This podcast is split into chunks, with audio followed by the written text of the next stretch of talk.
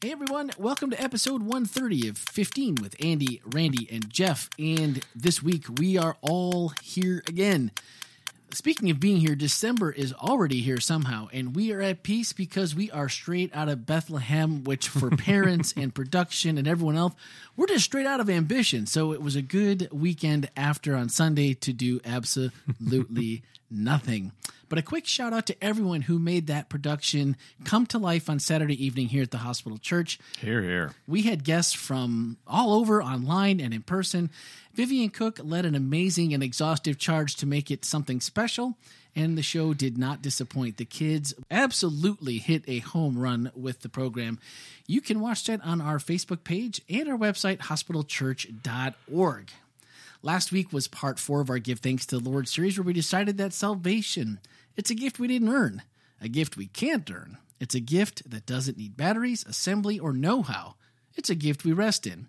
It's a gift we can enjoy immediately. So give thanks because, well, it's a gift.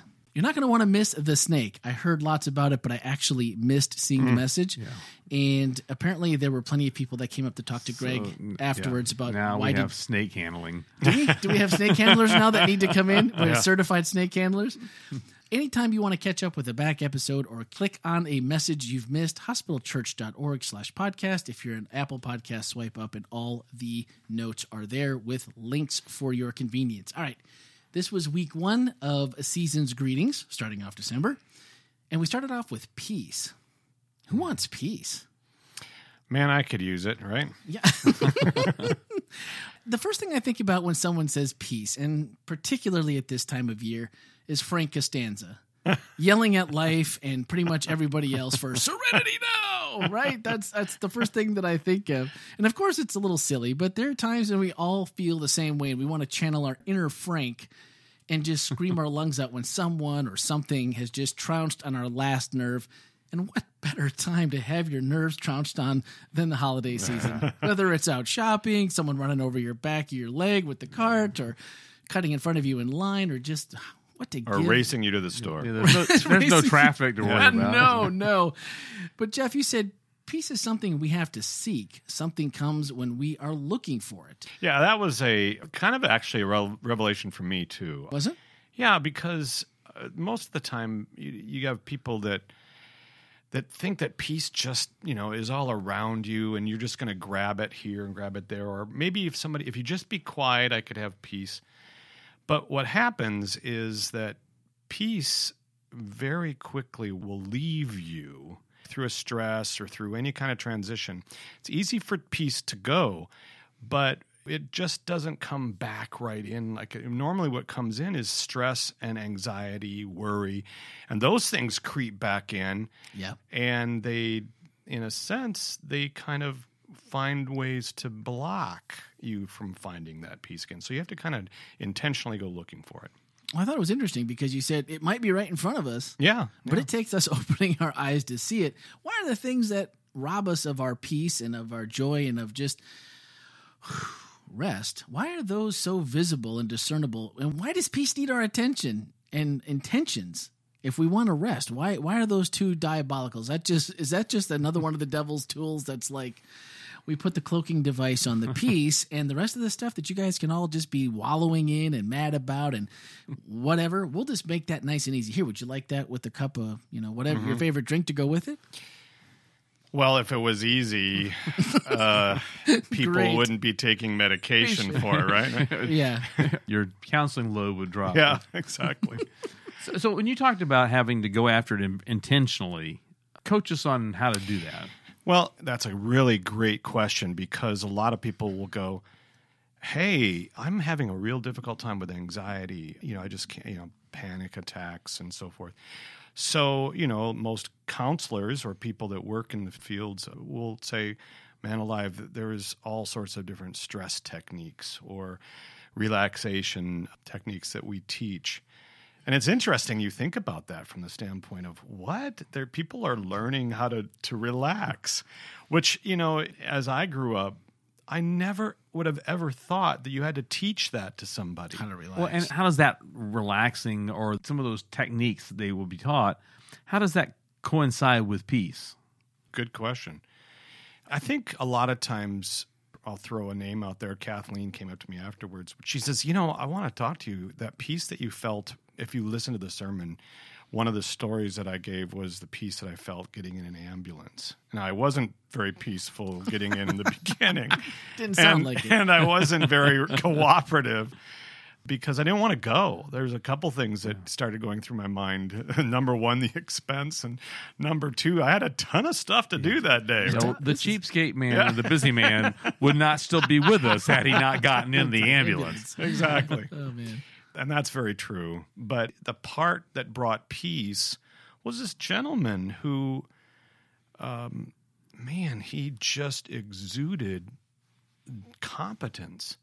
He just not only knew what he was saying, he just knew what was going on. You know, he didn't even have to show me what was on his monitor. I wouldn't have been able to know what was on his monitor anyway. But in a very direct term, he said to me, he says, You know what? You're going to want to reconsider because on my monitor right here, um, I'm showing a cardiac event, and so I need you to just lay down and let us do our job. and and he didn't say it in a mean tone. He didn't. Sure. He said it in a very direct but very peaceful. And I, I literally did. I sat, and it's one of the most peaceful moments that I can remember in Well, yeah. present time. When I was listening to you talk about that, it made me think about are there competencies that we should be building or practices that we should be building as followers of God to be able to speak peace into, Into people's other lives? people's Yeah. lives. Yeah. Yeah.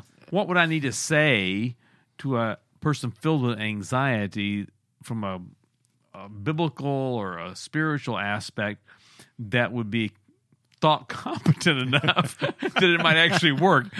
I think that's one of the things that, and you know, we talk about Jesus being a healer, mm-hmm. and we have this mystical understanding of him touching them, and the you know infirmity or whatever is gone. I'm not saying that that power wasn't there, but we all know that healing is a great deal more about what's going on inside of our minds and our brains and sometimes that necessarily what goes Yeah, on inside. I just wonder if just simply telling a person, you know, yeah, be at peace, yeah. if that actually makes them more peaceful. Well, I, yeah, I always wondered about that from the standpoint of from when Jesus said your sins are forgiven. Yeah. And to have somebody say that to you, wow, that's a pretty Or go in peace. or go in peace or get so and the, and I didn't say this in the beginning because there was just not a not a lot of time, but I had in my notes and those of you that got the notes saw that shalom hmm. the word that we hear eh, you know in a Yeah. Jewish terminology for peace That's like shalom, brother. Kind of yeah. yeah. it has a denotion to it of completion, perfection, Oh, wholeness. wholeness. Yeah. So peace in its root form is connected to a much more broad understanding than just relaxation. Well, I think what I took away from the part you were talking about John the Baptist being in prison, and really all he wanted to know was, "Hey guys, I'm hearing about Jesus, and I'm hearing about this it? this might be the guy." And here's a guy who has completely immersed himself in lifestyle, in study, in completely preparing the way for the Messiah, the most important person that's ever going to set foot on this planet. And even he mm-hmm. had to hear it from someone he trusted to say, yeah, yeah, what he's doing, it's right. And Jesus was compassionate enough to say, like you like you outlined, that he knew what he needed to hear. He knew he just didn't need to hear. Oh yeah, it's all good. Yeah. It's, well, it's it goes good." back to what Andy was saying. I think it goes back to competence again. Mm-hmm. Sure. You know, Jesus couldn't just say, Yes, just tell him to stop worrying. Yeah. That's not going to cut it. yeah, Jesus had to show he knew John. He understood what John really, really would need, and he gives it back to him in a way that uh, is quite powerful. It wasn't a three stage rocket, but it No, was- I- yeah. No. uh, hey, uh, so and thinking about the whole talk and listening to the sermon, I, I made me think about okay, what are the things that take peace away, Mm, yeah. and is there anything we can do about that? What things rob us? Mhm, What robs yeah, us of our of peace? those peace. Um, I I'm going through that right now. Okay. I, I really am. Uh, one of the things I think that takes it away is when we believe that our bandwidth and the things that we're able to accomplish are our own. Oh, okay. Um, because we do, we tend to pile up on those things because we think, "Oh, I can do this. Mm-hmm. I got this." It, it's it's the same temptation that happens when I got into the ambulance, guys. I I can take care of this. So as I look back, you read in Mark chapter one, there's a great story about Jesus who literally could handle. I mean, he's God; he can handle everything, right? And yet here he is with so much to do. Mm. And where do the disciples find him? Alone, before the sunrise, in prayer, meditation, seeking that time with wow, God. that's really good, Jeff. Thinking that it's about us and what we can accomplish, and then fearful that we're not accomplishing it, yeah, can steal our peace. And confidence in God's accomplishment can bring it yeah. back, I guess. Last night, I know this sounds weird, but last I'm I'm taking a class. yeah, we haven't heard it yet. It wasn't until now, but thanks. now we're looking for the weirdness. um, I'm taking a class right now because I'm working on. Andy knows this. I'm working on a licensure in, in uh, counseling. So one of the things we had to do was go to some NA meetings, NAA meetings. So last night I went to my first NA meeting, and uh, it's a 12, 12 step uh, program. And one of the biggest sides to this is realizing how powerless you are.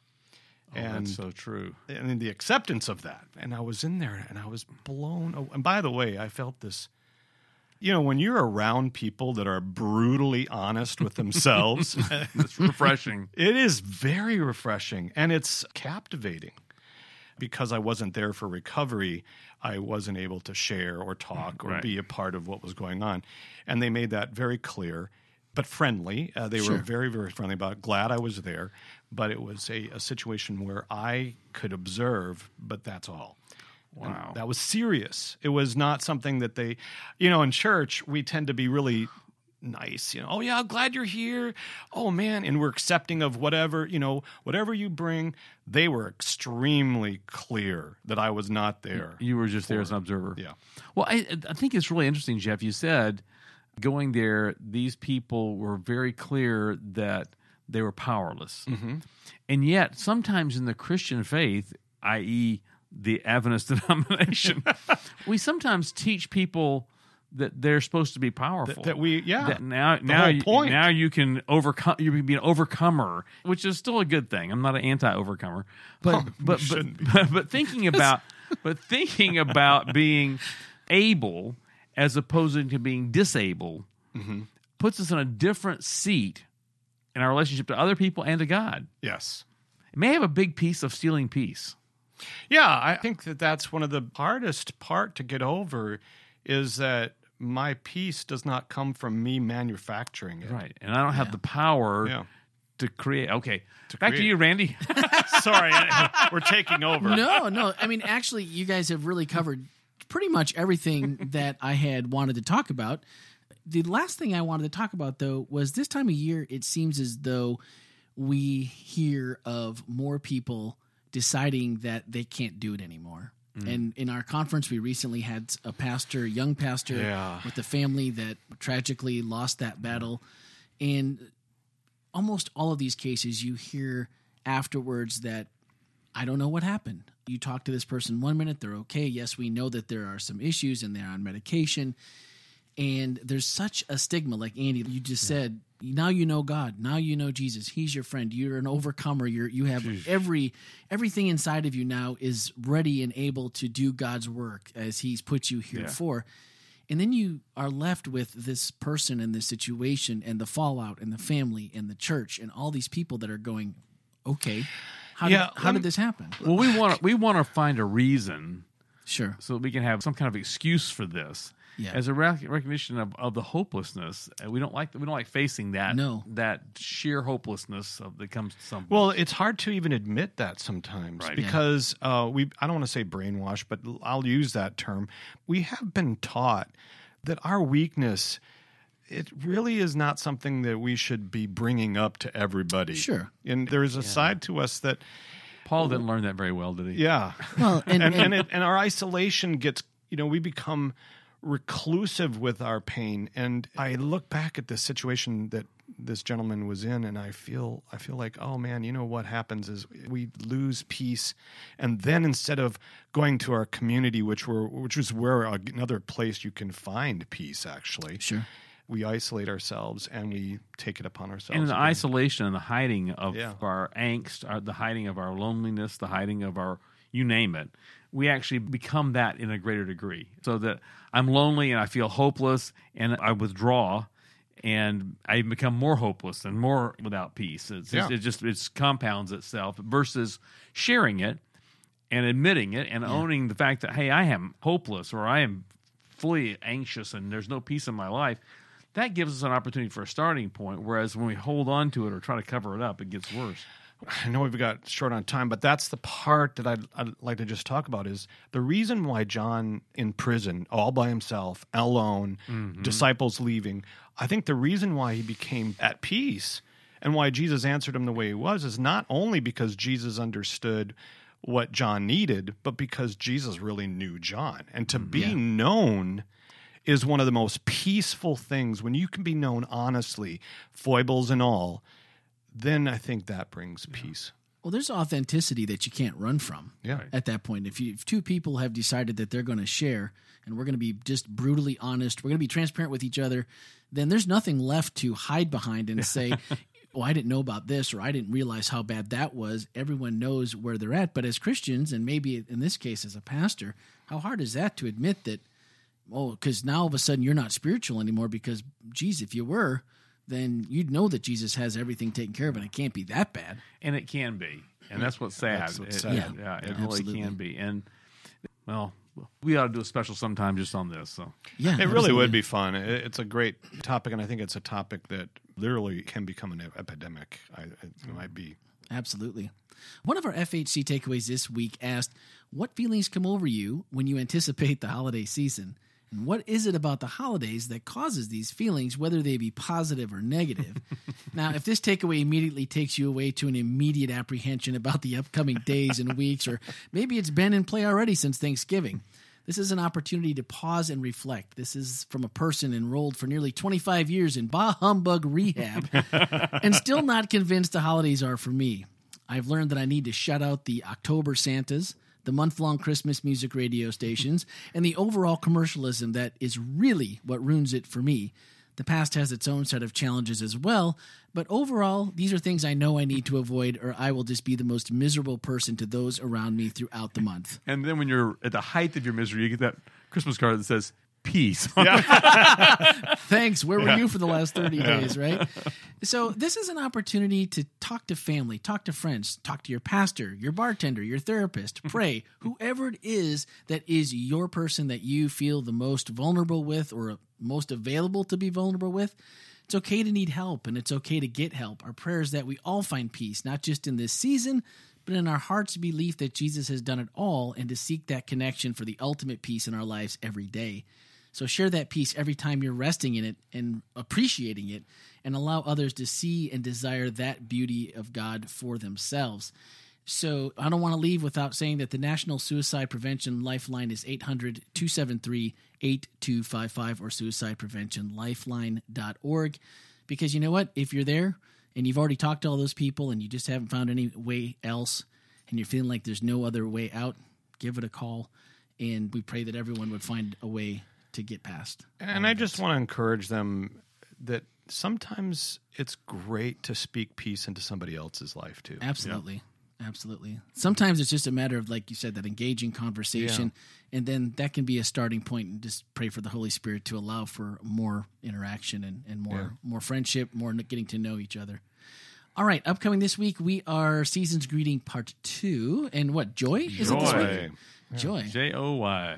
So don't let anyone steal your joy between now and then, because that's going to do it for this week. Thank you, as always, to Andy, Jeff, and Tom. And do join us again next Wednesday. Thank you for listening and have a great week. Oh, I got, I got. I know my first half of the sermon this week's to translate last week's. sermon. Oh, Just kidding. You got that on tape, right? Yeah. so what? What Jeff really meant to say? Uh, okay. No, Jeff. yeah, did, all of that. Jeff did a fine job. psychology. Oh, mush- man. mush. Yeah.